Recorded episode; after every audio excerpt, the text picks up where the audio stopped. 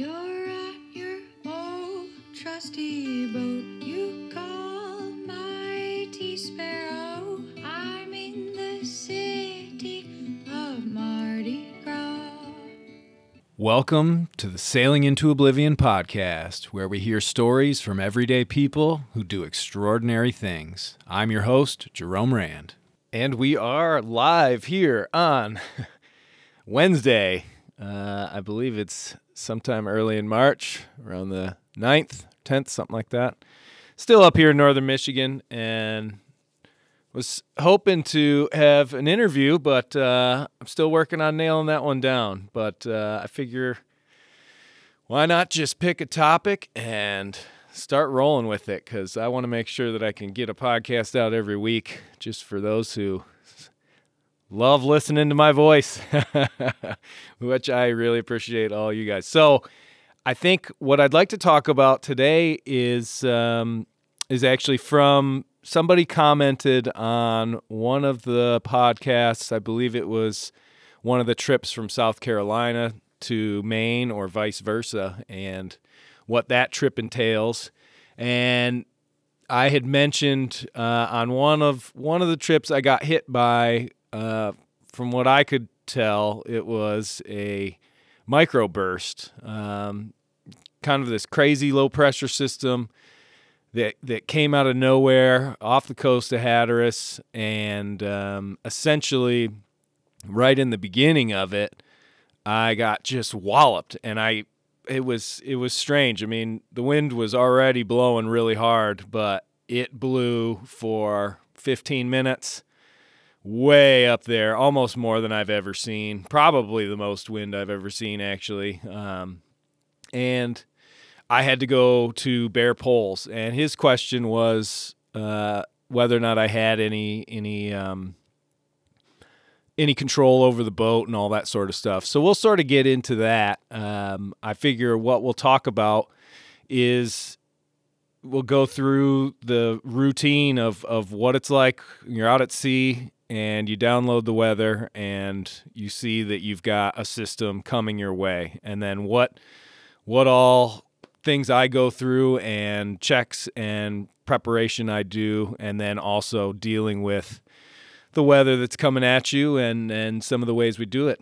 But before I get into that, I want to quickly touch on uh, the subject of MS. Um, you know, the last two trips that I've been on, I've had the absolute pleasure of working with the MS Society and raising money for them. I think we, on the first trip, I believe we raised just over $6,000.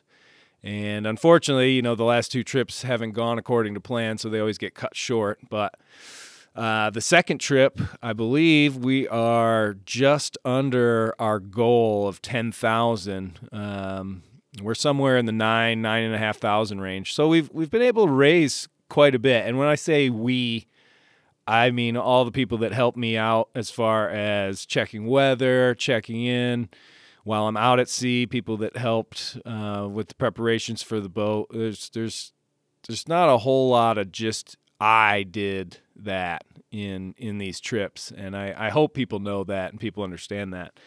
Uh, but in any event, with the MS stuff, um, the reason I bring it up is I I got to spend last weekend with my buddy Scott, and Scott is the whole reason that uh, I got into the whole MS thing, became aware of it. Um, I think I've mentioned it either in podcasts or uh, who knows um, in some other areas. But basically, when I left on that first trip, my friend Scott of 20 plus years, he was totally fine. Everything was all good. And uh, when I got back from that trip, the first time I went and visited them, uh, I was hit by the news that uh, he got that diagnosis. And for me personally, he is he's kind of the only person I know uh, that's affected like that, and I I think really he's the only close friend that I have that has has had sort of such life changing, earth shattering news, and and then I, I mean, to say that it's life changing is is sort of an understatement, but it is the perfect statement because you go from one day being everything's all good to the next day your your your whole world has changed quite a bit, quite abruptly, and there's not a whole lot you can do. And being able to hang out with Scott is is always an absolute pleasure. I I absolutely love that guy. He and his his wonderful wife came up here and we had a lot of fun. We ate good food, played a lot of pool. I mean, you know, just just sort of hanging out and stuff and I'm just so I'm so proud of him because he has maintained his positivity throughout. I, I I've never seen him dark and and angry or upset or depressed. I mean, you know, he's he's just he's that impressive of a person and and obviously he has the the help of his wife and they're in it together and it's it really is it's something to behold. I, I always feel so blessed to uh, to still be included in that that group of friends that uh, I don't know. It's it's hard. It's hard to even talk about because I you know you see you see what happens and I'm not an expert on MS by any means and uh, I wouldn't claim to know at all what it's like. Um, I know Scott and I have talked before about sort of the the similarities that or the parallels that go along between solo sailing and sort of what he's going through with with MS. And I, I've always said, you know, you're out there and you are not the one who's in control of what is happening to you. And it's the same with uh, with what he's going on. You know, there's there's not a whole lot of control day to day of what it's going to be like and how how he's going to feel and all that. And it is in a lot of ways it was sort of the same out at sea, but but the big difference is that no matter how far away I get from land, I can always turn back and then get back on land and and my adventure and my my worries and my troubles are over as far as dealing with a environment that is in total control and switches on a whim and you don't know what's going to happen. And meanwhile, I get back on land and Scott's still out there at sea, you so to speak. And to be able to to have the character and uh, to to just keep going and and not just fall off fall off the edge of the planet uh, when you're in that sort of situation is it's so it's so impressive to me. It really, really is. And, you know, I, if I were to be honest, I don't know how I would be able to handle something like that.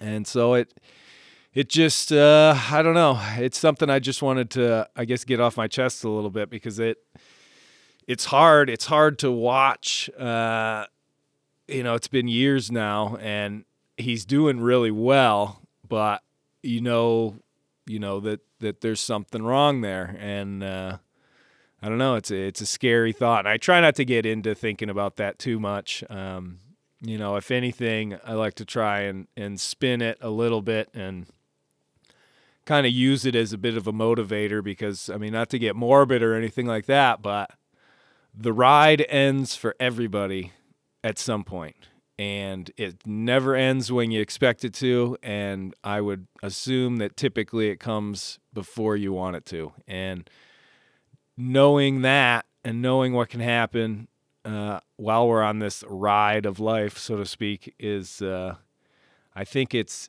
it should be a good motivator for going out and living the sort of life that you want to live, doing the things that you want to do, and uh, and sort of taking some of those chances and not being afraid. Um, you know, I used to when I was younger. I would always, I would always prod myself by saying, you know, I don't want to have, I want to have as few regrets in the end as possible. Uh, you know, when I'm older, I don't want to be asking questions like, "Oh, I wonder what would have happened if I would have done that," or maybe if I would have tried that. And I think that's that's bled obviously into my life uh, doing some of the trips that I do and you know that that's definitely a good little motivator but I think as you get older, now that I'm in my 40s, so midlife crisis time, uh, luckily I, I don't have enough money to go and buy a Corvette. that used to be the that used to always be the thing uh, back in I guess the 80s. That was the sign of the midlife crisis. You go out and buy a Corvette, a red one. Hmm. But um, yeah, I don't know. I think as as I've gotten older, uh, that idea of of your own mortality does does sort of creep in. But I I don't think it has to be a bad thing. I think it can be sort of spun in a way to snap you out of and I'm talking about myself personally. It snaps me out of thinking, "Oh, I don't know. I don't know if I want to try that or you know, I'm not I'm not good enough to do that and and I'm not going to take that risk or I'm not going to go talk to that girl or or any of that sort of stuff because, you know, when it's over, it's over. And you got that one chance to to go out and really hook it up and and try and try and do the best and whether you succeed or fail, I don't think that really matters. Um, you know, I was I was asked one time about when I finished well or what was he was asking if the last day how great it felt and if that was the best day uh, I've ever had on the trip and absolutely not. Um, the final day of these big trips when you return to land, I mean there's there's a lot of things to look forward to. There's pizza, there's beer, there's people, there's girls, there's all sorts of stuff to look forward to. Not being dirty and filthy and having fresh water, all that sort of stuff. Uh, but at the same time, that's also the the end of the adventure, and that is always always tough to deal with because you go from one form of living, which is 100% goal set and purposeful and then you you finish that off and then all of a sudden you're a blank slate again which in some respects can be good you know new beginnings and all that but in other ways i personally find it pretty hard uh, sometime to to sort of reacclimate. So i know i'm sort of wandering now uh, in thought but i suppose that's that's okay. Um, but i you know i think the the whole thing with uh, with my buddy with my buddy Scott, you know, he's he was just he was so great on this last trip. Every single morning, without without fault, he always texted me. Uh, it was pretty much the same same thing starting my day. Morning, dude. and then we'd we'd have a little text chat for a few minutes, and I always look forward to it. And um, I don't know, man, it just is it's really really nice to know that uh, I've got a friend like Scott, and um, and yeah, I just want him to know. I don't know if he'll he'll ever listen to this or not, but uh, real proud of you there, bud. You keep it up. You're an absolute inspiration to me, and uh, and that's that's part of the reason why I I get up in the morning and get going and and try not to uh, try not to slub around too much although I do slub around quite quite a bit these days. Uh, it's hard when you're a writer. That's sort of what you do. But uh, not that I'm not that I'm like a big writer. I am trying to write another book to self-published on Amazon. I don't think that qualifies as a uh, as a writer. Although, although I will say, and I've actually got it right here. Um, there was an article about the book that went out in Yachting World in June of 2021. And uh, I contacted, I knew they were thinking about doing one, and I sent them a bunch of stuff.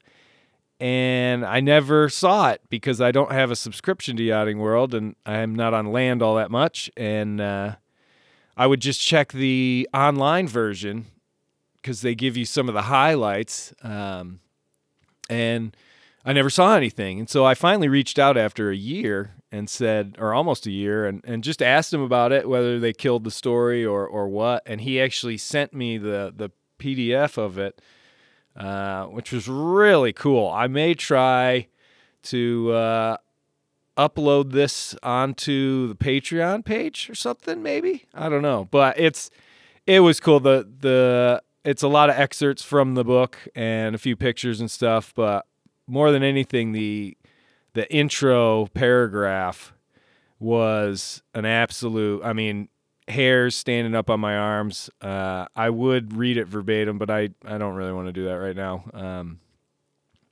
but it's great. I mean, it's flattering beyond belief, and it hits on, you know, doing this stuff unsponsored and just getting on with it, and not not trying to to shout to the world what you're doing and and all that sort of stuff. Um, but I will say the one thing I do want to say on it is it is now in print. And uh, let's see, I got to get my little light here. Uh, so I can see. Uh, the one part that I was absolutely, absolutely astonished by because I never really knew, and I'm assuming they must have done some some work. Um, but he goes on to say, "Oh, and by the way, despite lack of support from any bank account but his own, Jerome succeeded Jerome succeeds in becoming the first solo American to circumnavigate nonstop from an American port in a boat of 32 feet or less. Which I guess there's a few caveats in there. Uh, you know, I don't know if uh, I I've never heard of any other boats uh, that have done a solo nonstop from a United States port. Um, so I don't know just one of those things. It was really great to read that. It's always nice to to have somebody like the book and stuff. And um, I don't know, it's it's just pretty cool. So, all that being said, MS Society. Oh, and I am uh, last thing on the MS stuff. We are really close to the ten thousand dollar goal, and uh, I know a lot of you guys out there support me, and that's really really cool. Uh, and I'm not asking you to support anymore because you just uh, it's it's it's fantastic. But I am just going to mention that I'll I'll put a link to the fundraising page on there. We're just shy of the goal, and the fundraising page is open until I think September because they keep those things open for a year. And I don't know. I'm kind of hoping. Uh, I'm hoping to be able to uh, to reach that goal for for them and everything. So I'll put that in the uh, I'll put a link for that in the description instead of the uh, the Patreon page. So okay, we're gonna pause here for a second and uh, we're gonna return for uh, the old storm stuff. Okay, we are back. So storms, bad weather, all that good stuff that happens out at sea, and trying to deal with it uh, alone out there. Uh, and, uh, you know, honestly, it, it, really doesn't even have to be alone. Um, I would say I, have been through some pretty pretty rough weather and uh, on on deliveries with other people, and uh, it's pretty much all the same uh, as far as going through. The only the only advantage you really have with uh, more than one person is that you don't ever really need to leave leave the boat completely up to its own devices while you go and try and get some sleep. Uh, although I have had to stay up pretty late sometimes. Um, I think the longest I've ever stayed up was like 40, 42 or 46 hours or something like that.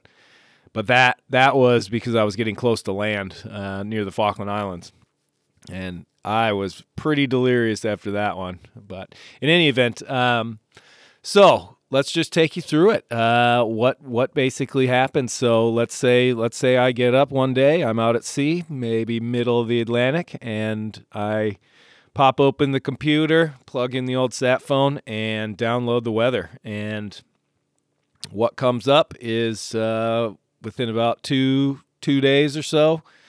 Let's say yeah, two days out. There's a, a nice little front coming through, and let's say the wind forecast is up into the high 30s, gusting up into the 40s. That's pretty bad weather. Uh, it's not going to be fun at all. But the thing about a forecast like that, when you see it, you, uh, or at least I typically think, okay, well, this is two days out, so this could get way worse. It could change direction a little bit. Um, it could completely peter out and it could just totally be a bad forecast. I've seen just about every variation of that when I'm out at sea, and um, there's been times where I'm looking at the the current conditions according to the computer screen, and they are way off of what's actually happening out there. So there's there's a few things to think of. You can't just see sort of a storm coming and freak out and completely put all your trust into that forecast. So again, you, I always sort of treat that as it's it's the tool, but knowing knowing that I'm going to get bad weather in 2 days, uh, essentially what I'll what I'll end up doing is start I will start to get ready uh, as far as the boat goes and doing doing all sorts of checks, which we'll we'll sort of get into. But I also know if there's weather coming in, I'm going to be probably downloading the weather at least once a day until that weather gets there, just to be on the safe side. Typically, when I'm out there, I might download the weather once every four or five days. Um, sometimes, if I'm in the trades, I'll do it maybe once a week, but it all sort of depends. So I've got this forecast. That's when I start to uh, kick into gear as far as up in the ante on all the boat checks. So normally every day, typically in the mornings, I do a pretty routine uh, check of everything on deck and uh, you know, looking for pins or ring dings or little bits of chafe, um, anything that might be going on that that could potentially uh, turn into sort of a big problem. Now, if I know heavy weather is going to be coming, I'm pretty much going to uh, double or triple those efforts to really make sure everything is bulletproof. So everything little lashings. I'm going to look at those, try and find any bit of chafe. Um, with the sails, I'm definitely going to look over those a little bit more.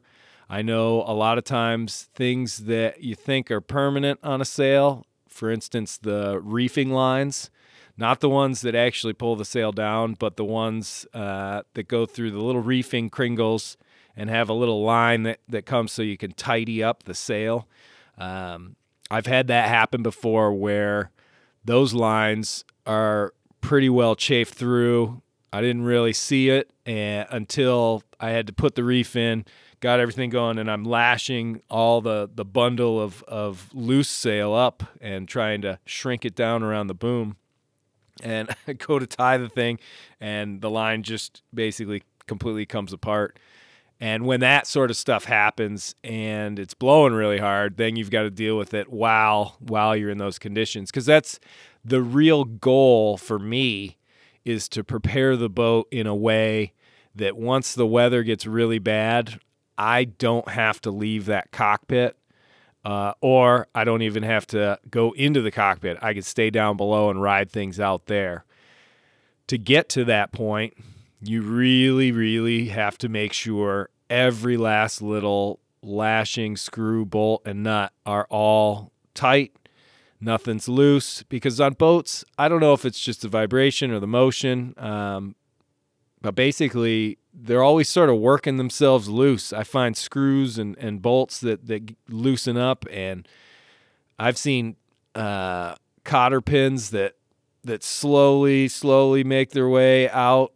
Uh, and and it'll have like a little ring ding or something on the end of it. But I've seen it where where there's enough pressure where the ring ding starts to deform and then actually gets clipped off and shears right off. So uh, it's it's looking for all those little things. And so also I think with the sails, one of the big things is is really really having a good good look at it to make sure you don't have any little tears that might turn into big tears. Because it's it's pretty common I would say to to have little itty bitty scratches and things like that in your sails. Um, so always keep an eye on those, and it's amazing what just uh, a couple of couple of layers of some sail tape and some acetone can can prevent um, in those sort of situations. Because again, it's it it all comes down to I don't want to have to change out my mainsail when it's blowing 45 knots and I'm in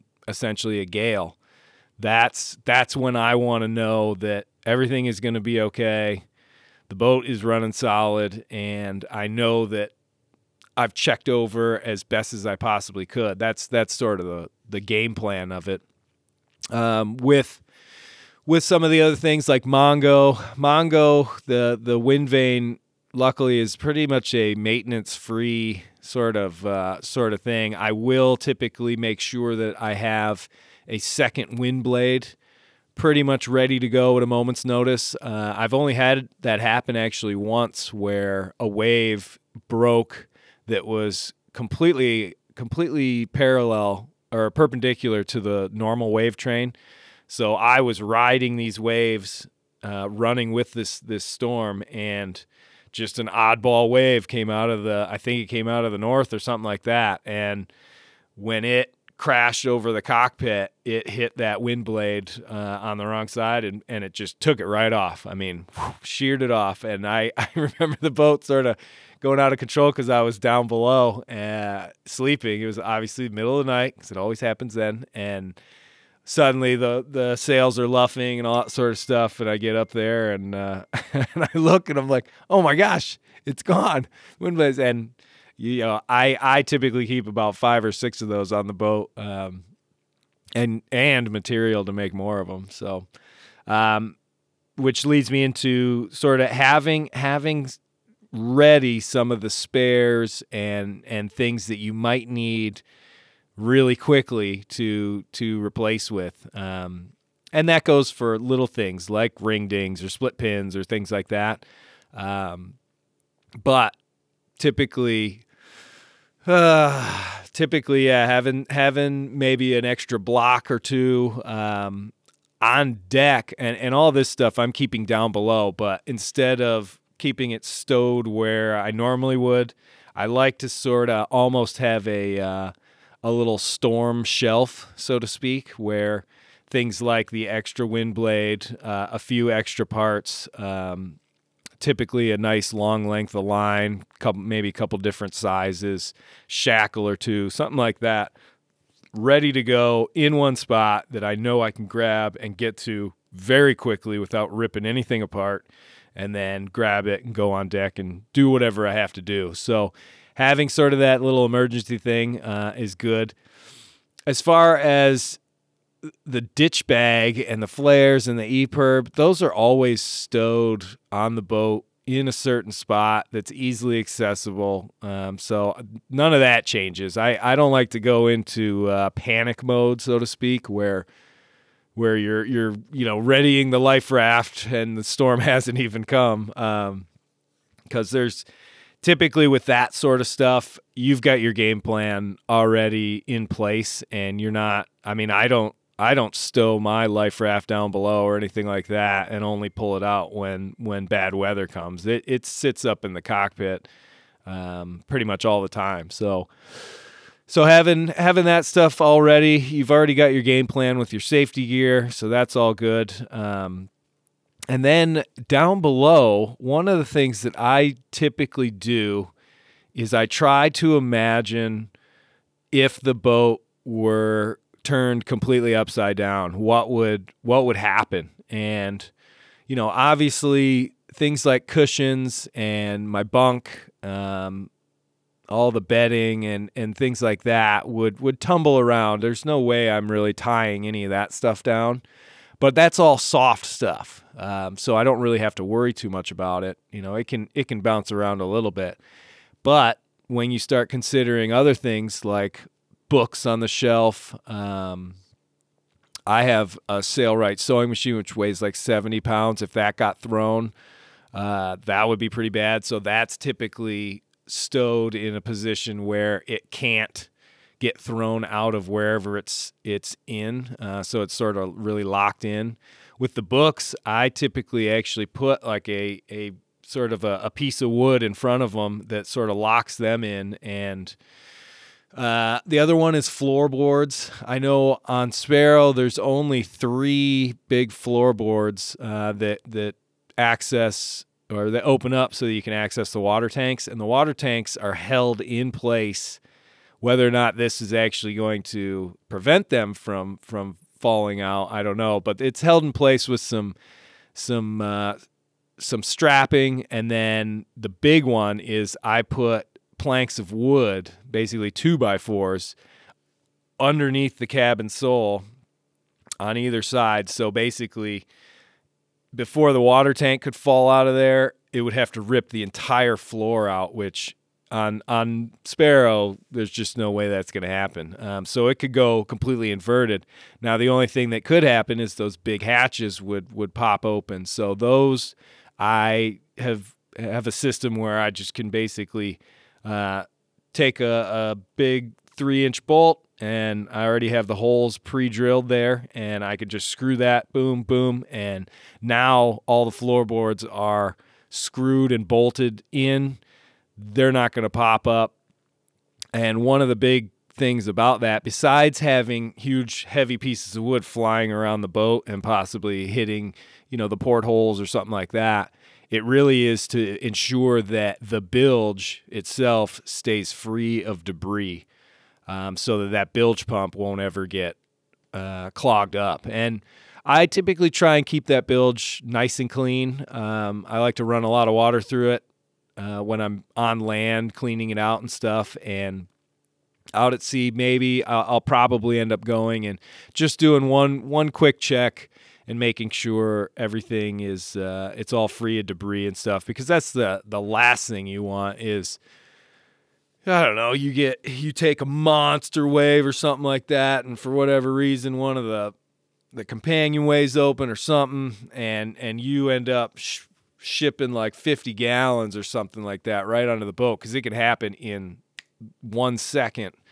And now all of a sudden you go to fire up your bilge pump and it's not uh, it's not working because it's all jammed up. So that's that's sort of a nightmare scenario because then amongst everything that's going on and the waves and the wind and all that, now you've got to try and be down below working on this stupid little bilge pump. Um, and that's that's not what you want to be doing. You want to you want to know that thing is working, and so you've you've tested that system. And a lot of times, I'll actually go and I'll I'll take uh, I'll take like a five gallon thing or, or not a five gallon, like a one or two gallon bucket, and um, grab some salt water and dump it into the bilge.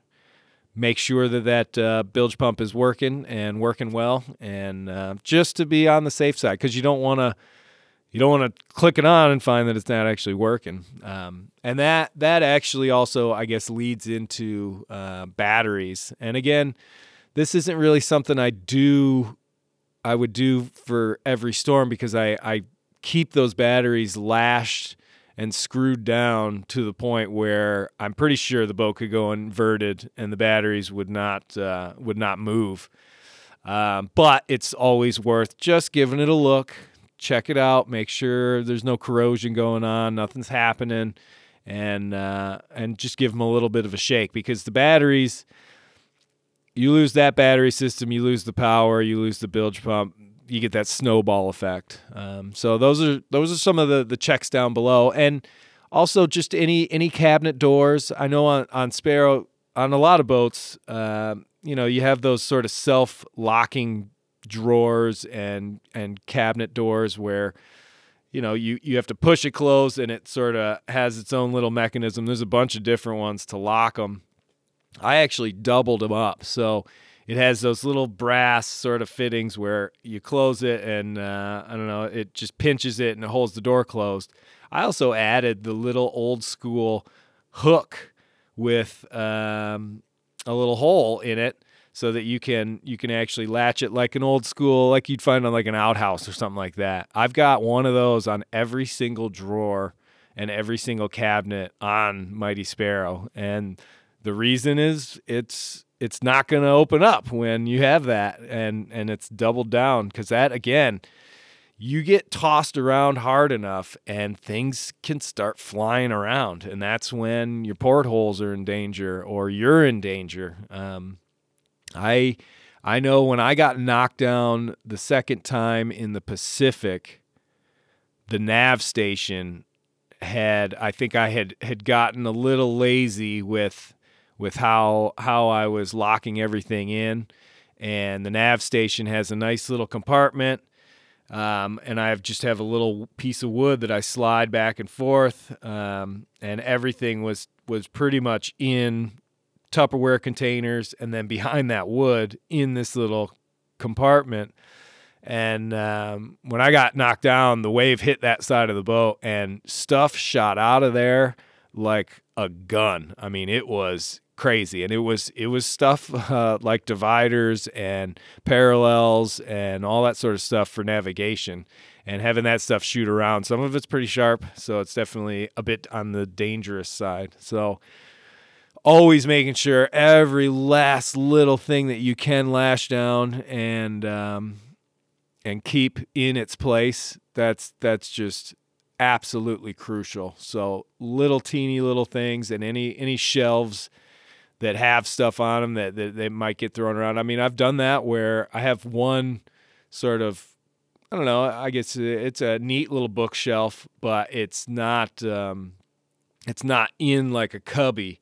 It's basically just a, a, wood little shelf, and the, the books slot in from the top. And I know if if heavy weather's coming, I'll I'll take all those books and stow those uh, in somewhere where again, if I'm getting rocked and rolled really, really hard, they're not going to go flying around. That's that's really the key. I think I think on deck it's all about making sure there's no wear and tear, everything's in its place and everything is nice and clean and clear. And down below, it's it's really essentially locking everything up so that nothing's going to move around and get tossed around or get displaced from where it should be. And that essentially is what I'm looking at. And so that's kind of what I would do preparing the boat wise. And again, it's not something you do in a hurry. You want to take your time with it. I typically have sort of a checklist in my head, but I find it very useful to sit down with a piece of paper and write out a list, think of all the things, check all those off because you're going to constantly add to that list while you're while you're doing these other things. Um, so that that definitely helps.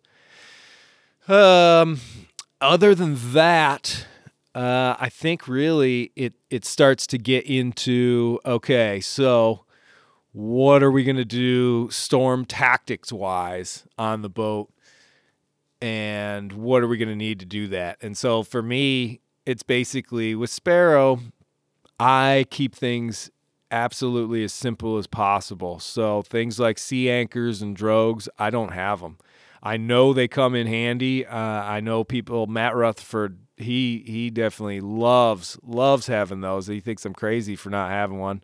Uh, but I I prescribe to that method of uh, keeping things absolutely absolutely simple if I'm in those situations, I don't want to be dealing with lines. I don't want to be dealing with dragging things. Um, the the one thing that I do have is I have about a 200 foot uh, line that's I think it's like inch inch and a half or inch and a quarter hemp rope, like old school three strand. You know, it hurts your hands when you you mess with it.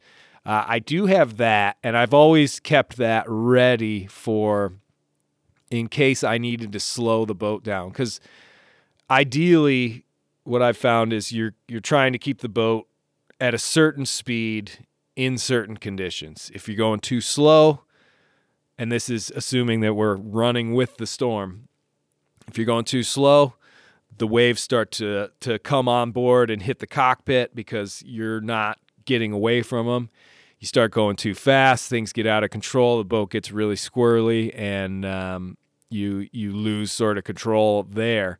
So if you're going too slow, obviously you just got to put up a little more sail. But if you're going too fast, yeah, I mean dragging something. But a drogue, I don't know. A drogue, I feel like is has so much resistance on it. Um, but again, I don't know because I've never used one, so I am sort of speaking out of my ass here uh, a little bit. But it's it's the idea of having that much power, um, pulling in the reverse direction.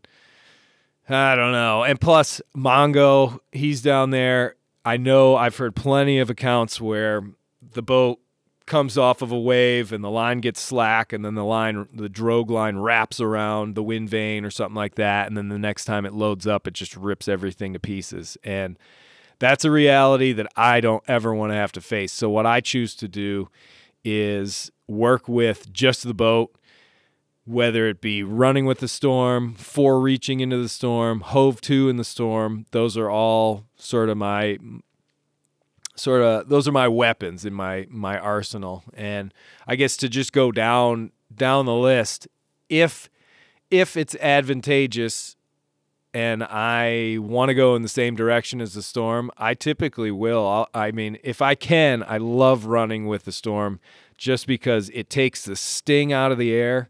By that, I mean because you're moving with it, you're sort of chipping away at the actual wind speed that you're feeling.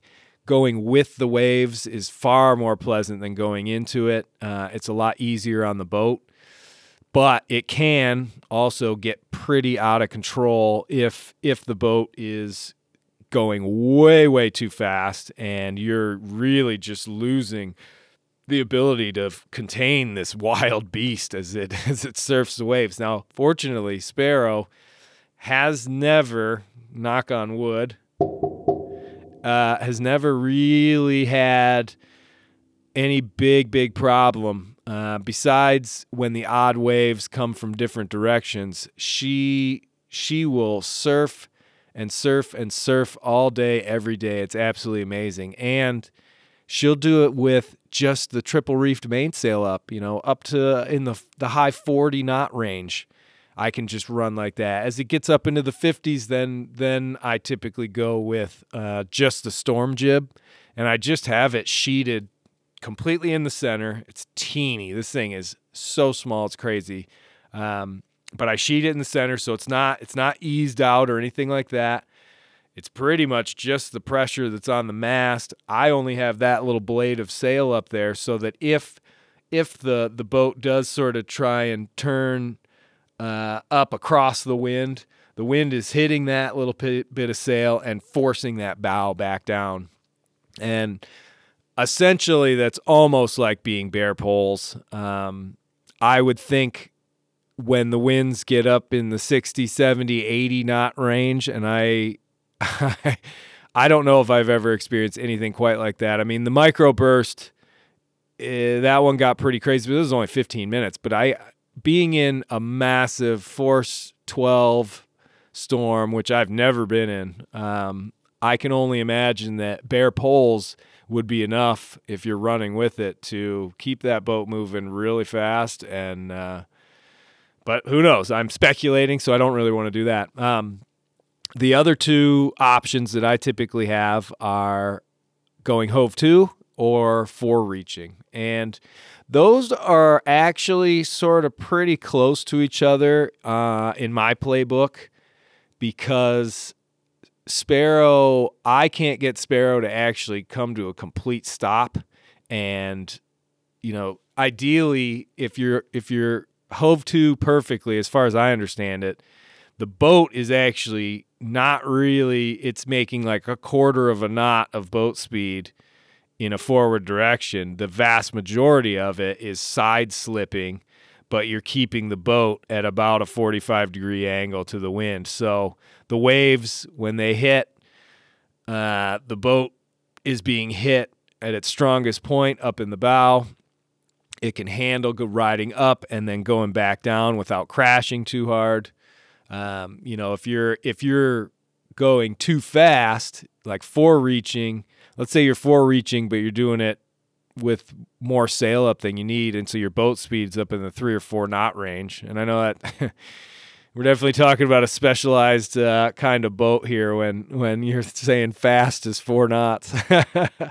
um, but essentially, you start to launch off of the waves, and when you come back down, you know if you've if you've got a flat bottomed boat, you're feeling that for sure. And if you've got uh, a big bowsprit like I have, uh, you find that you can actually damage it a little bit. But um, fore reaching is nice because if let's say you you need to keep some distance between you and the nearest continent, that's pretty good. You want to be able to maneuver, uh, and that one again in heavy heavy breeze. I'm going to have the smallest storm jib I have, and I'm going to have my triple reef mainsail. Um, I do have on board a old trysail, and it's pretty heavy duty sail. The only problem is the trysail is the same size as the triple reefed mainsail, if not a little bigger.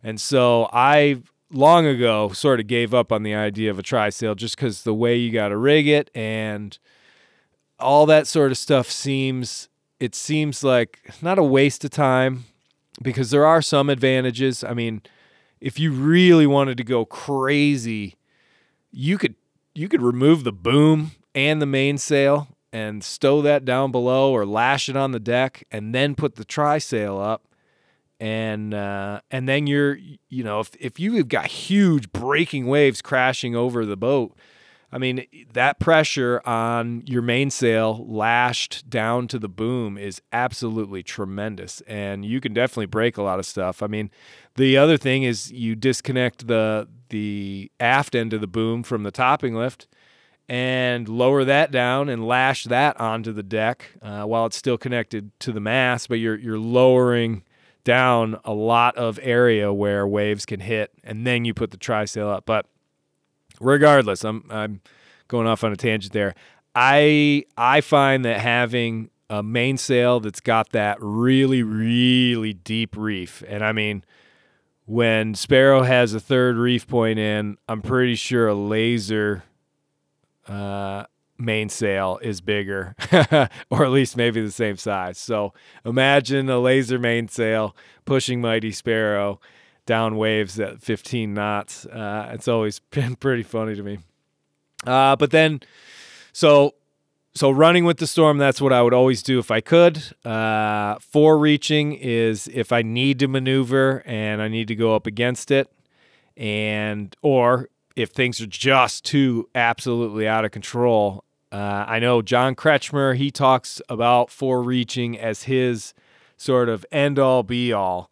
Um, there have been instances where things are getting a little too out of control surfing the waves and so he'll turn into it and and fore reach and he talks about still getting knocked down and taking a real beating and all that sort of stuff because um, you're going into it but again that beating is happening to the bow of the boat and the boat is really really good at boats are so strong when they're put in the correct position, which is at an angle going into these waves. You know, you wouldn't want to go straight into the waves because you're going to drop off the backside. But if you got a little bit of angle going, you ride them up and you stay connected and you ride them down. So a lot of a lot of the uh, storm tactics that I sort of developed on the big trip around the world really did come from uh, John Kretschmer's book. Uh, sailing a serious ocean, which I think is a must have on any boat. I know I've said that before.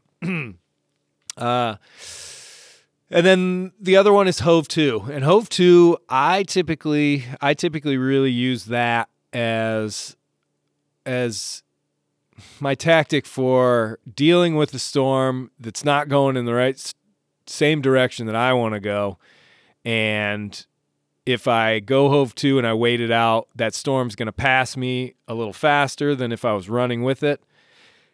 And I'm going to at least be able to hold my position until the weather changes. And um, and I also use it too if I'm really really fatigued and I just I I've just had it and I need to get some sleep or I need to eat or I just need a break. On this last trip, I found myself in that situation a few times mentally just wanting to take it easy and uh, and just just hit the pause button, so to speak, as as much as you can when you're out there on the ocean by yourself. Um, but yeah, basically, I just backwind the tiny little storm jib. I've got the triple reefed mainsail up and sheeted in a little bit. Um, I I typically will arrange Mongo in a way where instead of Mongo trying to hold the tiller in the center, Mongo holds the tiller as far down to leeward as possible. But Mongo's still functioning because we are moving forward. The wind blade is still there. And I've found that works pretty pretty well. I've never actually had to disconnect Mongo and then lash the the tiller and rudder hard over to uh, leeward. I've never actually done that before. Um, so uh, I've just never found it, it really needed to happen. Now, again, Sparrow won't stop. I think I get her down typically to about a half a knot, uh, which, eh, for all intents and purposes, is pretty stopped. I've the one thing is I'm not creating that slick of of calm water because a boat, if a boat is just side slipping through the ocean, it it creates this slick, and uh, it's almost like an oil slick directly upwind of you. And I've seen it. I've seen it done in. I've seen it in pictures and on movies and stuff, uh, or not movies, but um, where have I seen that? I don't know, maybe YouTube videos. But in any event, uh, if you can create that slick, then you have a better chance of sort of calming the breaking waves as they're as they're coming down on you. I I've heard from people they swear by it, but again, I can't get Sparrow to really heel quite as much.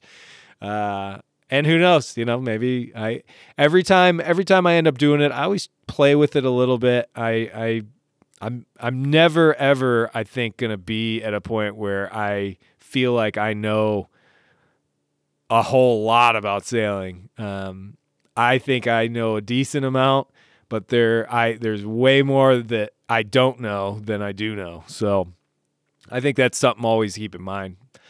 So those are the three sort of storm tactics, and that's that's when the weather uh, sort of comes in. Now I guess to jump back just a little bit, leading up to let's say let's say now we we've gotten through that day. We did our prep, we made our lists, we did our checks, um, we we put together sort of our little spare parts kit and all that.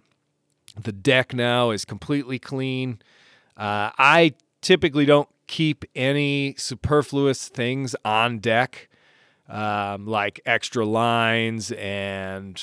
Uh, boat hooks, cushions up forward. I will typically have sail bags that have sails that are completely saturated with salt. Uh, I keep those on the foredeck, and sometimes there'll be two or three of them. But um, if if bad weather's coming, those all get uh, stashed right down below.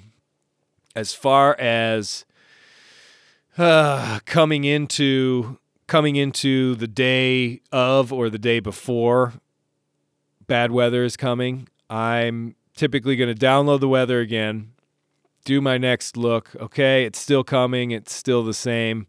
And um, now I know, okay, by tomorrow it's going to start blowing, it's going to start blowing hard. What am I going to do then? At that point, um, if I know it's going to be like a 24 hour or 36 hour sort of weather system, so I, am going to have to spend at least at least a day and a half dealing with it, and then another half a day dealing with the aftermath, which is typically just a lot of a lot of sloppy waves and, and uncomfortable sailing. Um, at that point, I really try to focus on getting a couple good meals in, um, and then also getting some sleep and getting some rest. Now, I'm not saying you just slough it off and say, well, uh, I don't have to do any more checks or this or that and the other thing. Um, you know, you're still going to probably go over everything one more time as this thing approaches. But in reality, if you sit there and you worry and you keep checking the weather and you keep checking that, and then you worry some more and you wonder if this, I mean, there's a certain amount of that that I guess can be good, except for maybe checking the weather, because once you check it once, you sort of know what's coming. Um, I guess what I'm trying to say is sitting there and worrying about what's going to happen or what could happen does you absolutely no good. It's actually really detrimental, I think, when you're out there, especially alone. You're going to deal with any situation that comes up the best you can. And this is something, this is probably, I guess, if if there's a gem in here, a, a, little glimmer of wisdom in this whole entire podcast, uh, it would be it would be that it took me a long time to really come to grips with the fact that sitting there and worrying absolutely is the worst. It it freaks you out it's it's stressful, so you're already starting to get agitated and the storm's not even there.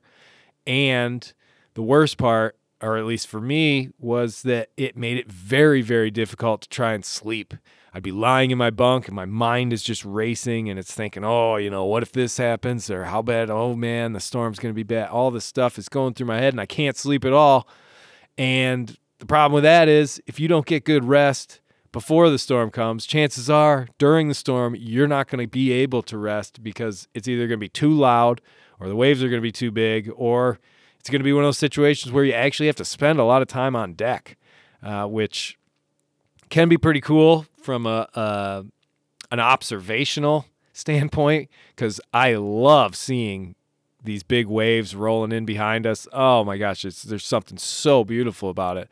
But at the same time, it's also wet and it's cold, uh, and that's where sort of making sure you get you try and eat a couple of decent meals so that you're actually uh, you've got some nutrition going on because um, you're you're pretty much going to be eating out of a bag or a can throughout the storm. Um, and it might not even be hot. So I, I typically try and, and doll it up a little bit, have a nice big dinner, get some good, good sleep so that I'm well rested. And even if even if I can't if I'm having trouble sleeping, and this has always worked for me, all I have to do is be in my bunk and pull out a book and start reading it. And inevitably within 30 minutes to an hour, I'm typically going to be asleep. Now, if it's a Jack Reacher novel, that might keep me up. So I have to sort of pick my pick my books. Uh, but uh, all joking aside, it really it's so crucial to be able to go into heavy weather well rested and well fed. Um, I think that's that's probably the, the best advice I have. So so now wake up the morning of storm is approaching. Winds are already coming. I'm seeing high level clouds. The winds have, are amping up. The waves are starting to amp up, and it's it looks like we got rain in the horizon. So the storm is coming, and it's coming today. Um, at that point, you know, uh, I'm just sort of hanging loose. Uh, I've done all my checks. I've done them two, three times now. I'll probably try and put together a very easy to access sort of snack bag, so to speak. Um, I like to have little things like beef jerky or cookies or some of the sweets, you know, the comfort food as they call it. Um, have those available and easy to get to, and that way you can just toss them in the pocket. Because there's if if you're gonna go and have to go sit up on deck and get completely soaked with salt water and in the rain and all that, and you're gonna have to do that for hours, and it's nighttime, and you just want to sleep it's pretty nice to chew on a little chocolate uh, bar or or eat a little beef jerky or something like that. Um, that always always helps. Uh, I don't have any sort of thermos or anything like that, so if I want coffee, I got to basically make it. That probably would be a, a pretty good idea um, to have on a boat so that you could actually go because I, you know, with a lot of the the stuff uh, that Yeti makes, I'm not I'm not huge into Yeti because uh, it is really expensive. But I know that ice stays frozen and hot things stay hot for excessive amounts of time. So I don't know. It, I think it would be pretty cool. Like I said, I've never had this before, but um, I don't know. It might be kind of nice to be able to make like a big batch of coffee and go old school, throw it in a big thermos, and uh, that way you've got it because there's nothing. You don't want to be cooking anything. You, you sort of have to plan for that as well. So I I typically cans of ravioli or MRE bags. Um, if it's really cold and it's not too bad, I will try to boil water. Um, for some of the Mountain House meals because I really like those. I've always I I think they taste pretty good, regardless of what anybody else thinks. Um, but they they're kind of nice because it's a hot meal, and if you can just fire up some water, uh, two cups of it, boil it really quick, and then just dump it in the bag, reseal it, and then you're done cooking. That's pretty acceptable. Um, I know back in the old days we used to do hot pockets, which I couldn't even imagine eating a hot pocket anymore uh, at my age. But um, gosh, we used to. We went through a gale off the coast of South Carolina on my first yacht delivery back in 2002, I think, and uh, it was January or December of 2002, and uh, went through a pretty pretty bad gale, 45 knots sustained, so like force nine. Uh, we were on a 66 foot race boat, like a custom built, super super cool boat. If anybody's ever been to Newport, um, they've got I don't know. It, it, was it was like the one of the first boats with a complete set of north sails sails that won the Newport to Bermuda race. Uh, it was called. Uh, uh, it wasn't Contura. That was the guy's other boat. It was uh, Kodiak. That was it. 66 foot uh, or something. I don't know. In any event, um, yeah, we went through that, and I just remember there were six of us on the boat. It was really rough, really wet. It was really hard to. We were. I'm pretty sure we must have been in the Gulf Stream or something. We were. We were not in the right place. Um, but in any event, we we just loaded up that oven with hot pockets, and uh, there were there were hot pockets galore uh, at any time for anyone that wanted them. And I ate a ton because I ended up taking uh, long shifts on the helm because we we were fore reaching in that. And uh, if you weren't playing it just right, because it was sort of a race boat, if you dropped off the backside of some of these waves, the the pounding was insane. So it was all hand steering, up into the wave and then boom turn away from the wave as you come back down because you want to keep that boat as connected as possible to the water so that you can't you don't get the big drop and pound because uh, you do that enough and it'll rattle not only your teeth but your boat to pieces. Uh, and then yeah so at, at that point pretty much good to go. I i will typically uh, try to do one last download of the weather just to get the most up to date one. Because uh, I, you know, once the way I have things set up, all my electronics and everything go in this big Pelican case, waterproof sort of suitcase thing. And in heavy weather, all the electronics stay in there. The computer, uh, the only thing that I keep out is the inReach, but uh, computer, sat phone, all that stuff, I don't monkey with it. I get it. It's lashed down. It's not moving um, and that's that's the way it stays. I there have been times where I want to risk it and pull it out and try and do a, a download mid storm. Typically, the sat phone doesn't do very well anyway in those conditions, and uh, I end up losing the connection. So it's not really uh, not really an issue. But um, yeah, other than that, you just sort of go. And I, I typically will spend uh, most of my time on deck while things build up and just sort of deal with it, do any sort of downsizing of sails because that's one of the things as as these as the winds are building sort of steadily and you know it's coming. I just try and stay a little bit ahead of the curve uh, as far as sails to wind ratio. Um, you know, the wind picks up a little bit, I'll throw another reef in. Wind picks up a little more, I'll change out the staysail for the storm jib. And I do it in little steps until I know, okay, we're, we're getting into the real deal here. Um, I don't want to have to be going up onto the foredeck or doing any of this stuff. And there, there's typically a point where I know, all right, we can go down to our, our most minimal sail, which typically for for Mighty Sparrow, if I'm running with the storm, is going to be the triple reefed mainsail, and that's it. And I'm just barreling down, uh, barreling down the waves and and going. Preventers on, and yeah, just just cruising. But in that situation, I typically will have the storm jib on on the stay, ready to be hoisted, halyard, everything hooked up. It's just lashed down with one or two quick little sail ties. So if I need to, I can get up there, I can throw that sucker up, I can douse the mainsail, lash that down. I always keep one one lashing line on the deck, just up by the mast. Usually it's about 30 feet long, just in case I need to lash something really fast. Other than that, the deck is completely clear. And you crank back and you try to enjoy going through a storm. Um, you know, it is it is kind of scary psychologically. The buildup I find is is typically worse than what you actually end up going through. Um, but it's uh, it's one of those things where it's an event and you do it's it's part of being out there, it's part of sailing and it's not all bad. Bad weather is tremendous, I think, to go through visually seeing seeing these big waves and the breaking waves and feeling the power of that ocean.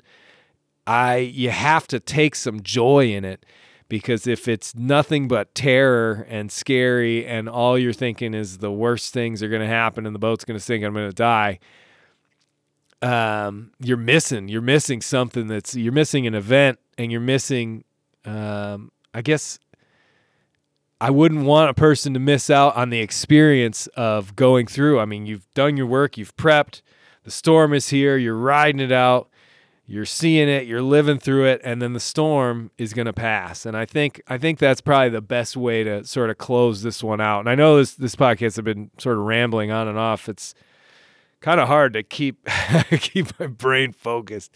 Um, but the one thing you can always always count on 100% of the time and uh, a good friend of mine and sort of a mentor uh, once told me this and he said all you have to do is remember that uh, the winds will always change and that is a 100% fact. It will change and you will get to a point where the storm passes the winds ease up, the seas calm, and you made it through.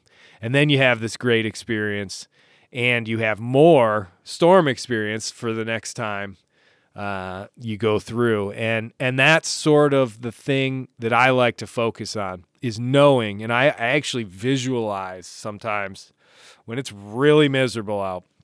I will visualize this this point in time and this this place on the ocean that all I have to do is get there and it's somewhere in the direction that I'm headed. And as soon as I get to that point, that's when things get way better and we're all good again and the, there's no need to worry because we've made it through. And I know that I'll get there. I just have to make it from where I am now to that point. And I don't know, for some reason that that helps me keep my spirits high, uh, try and enjoy it. I try to spend uh, once once basically once that that storm and everything um, reaches sort of a fever pitch or, or a peak, and I don't know. Somehow you can always sort of feel it. I mean, also you're looking at the barometer. Um, I'm not, and I, I probably should have mentioned that. I'm not not totally going off of uh, computer screen. I'm watching that. As soon as I know weather's coming in, I'm watching the barometer. I'm constantly clicking on it because those tell you the the hard evidence of where that storm really is, where the center of it is, and whether or not you're going to start getting getting easier winds or heavier winds or or whatnot. So uh, I guess that's uh, that's it. And then then uh, really the the sad truth of it all is the storm typically isn't the worst part, at least for me. Uh, having been through quite quite a few of them out there, my most hated, uh, uh, the the part I dislike the most comes after the winds have have died off, because you're sitting in this slop of a sea that sometimes doesn't have any rhyme or reason to it and if you're really unlucky, the wind completely dies, you know, the calm after the storm. And you can be bouncing around in 15 foot waves, which is miserable with no sails up because your the mainsail slats so hard that you're going to rip the track off the mast, or at least that's the way it is on Mighty Sparrow. And uh, those are the most miserable conditions. the worst part is you're typically like really tired after going through the storm and all sort of stuff. And all you want to do is sleep, but the boat is getting rocked so hard that you can't sleep until the seas calm down, which sometimes it's taking like a whole day or the wind fills back in. Those are the those are the times I could do without. Uh, but yeah, that's that's pretty much it. And then obviously you go and check everything over and see what worked and see what uh, see what didn't, look for more chafe. That's probably a key. And actually, that's probably the one to end off with. Always use that that time after one of these storms has gone through to really almost uh, judge yourself and judge the choices that you made. And you might find, okay, well, these lashings started chafing through. I can see that. Um, or this this didn't come in handy or this happened um, this thing came loose so i need to do better next time. And mark that stuff down because if you if you have that in your logbook i know for me a million times like oh i'll never forget that. Well it's not you know every day that you go through a big storm or something out at sea and maybe a month passes and the next one comes up and then you scratch your head like oh what did wasn't there something that didn't work? And then you're just gonna have to find out all again. Uh, so hopefully uh, that was enjoyable for everybody and uh, maybe maybe you're able to uh, glean a little bit of uh, information out of there that might help you. Now do remember it's uh, every boat is different every sailor's different.